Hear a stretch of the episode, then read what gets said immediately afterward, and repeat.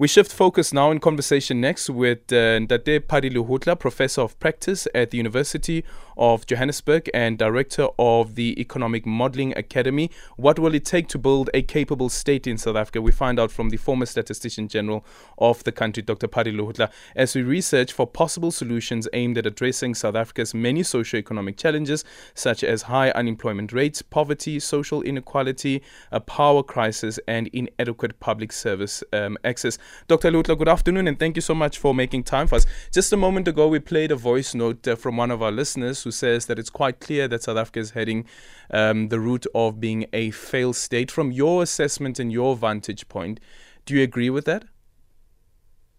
Well, I mean, the crisis on electricity front, front which is energy, uh, is deepening uh, with uh, level five threatening now and then we have been in this, this historic uh, decline for a while.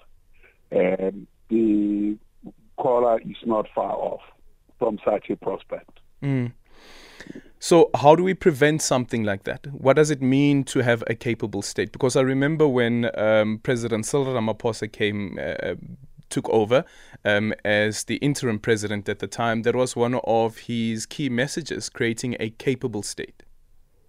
A capable state means uh, that uh, you have a capable public servants uh, who are empowered to do what they should do, which is providing public services uh, to, to, to the nation, particularly in the light of what we know in terms of uh, serious and severe inequalities. Um, to this, to that extent, we haven't seen much of that. We have seen a, deteriorating situation. Quite clearly, uh, the public servants are not capable of doing what they should do, or at the very least, they are, at the very least, and uh, they are these probably to to do so. And this is a matter about how do how is the policy design because uh, you, you, cannot uh, resolve these things without design thinking. And design thinking means you think about the future, you use the tools of assembling this kind of future that you desire, and work towards it, and provide a convincing uh, prospect for that. What I think that we have been doing most of the time is uh, intention. That uh, we intend doing this, we mm. intend doing that without being intentional about our intentions. And being intentional means that you take the National Development Plan and uh, come up with policies that you test in a model-based mm. fashion. And I think that's where we don't have the necessary capacity to think about what the future can be. What future can we create? I mean, at the moment, I'm just looking at uh, the prospects for 2026 from the National Treasury, uh, which the, pub, the Parliament applauded uh, at the beginning of this year. They say in 2026, unemployment will be 38.3. We haven't reached that level of unemployment before. Mm.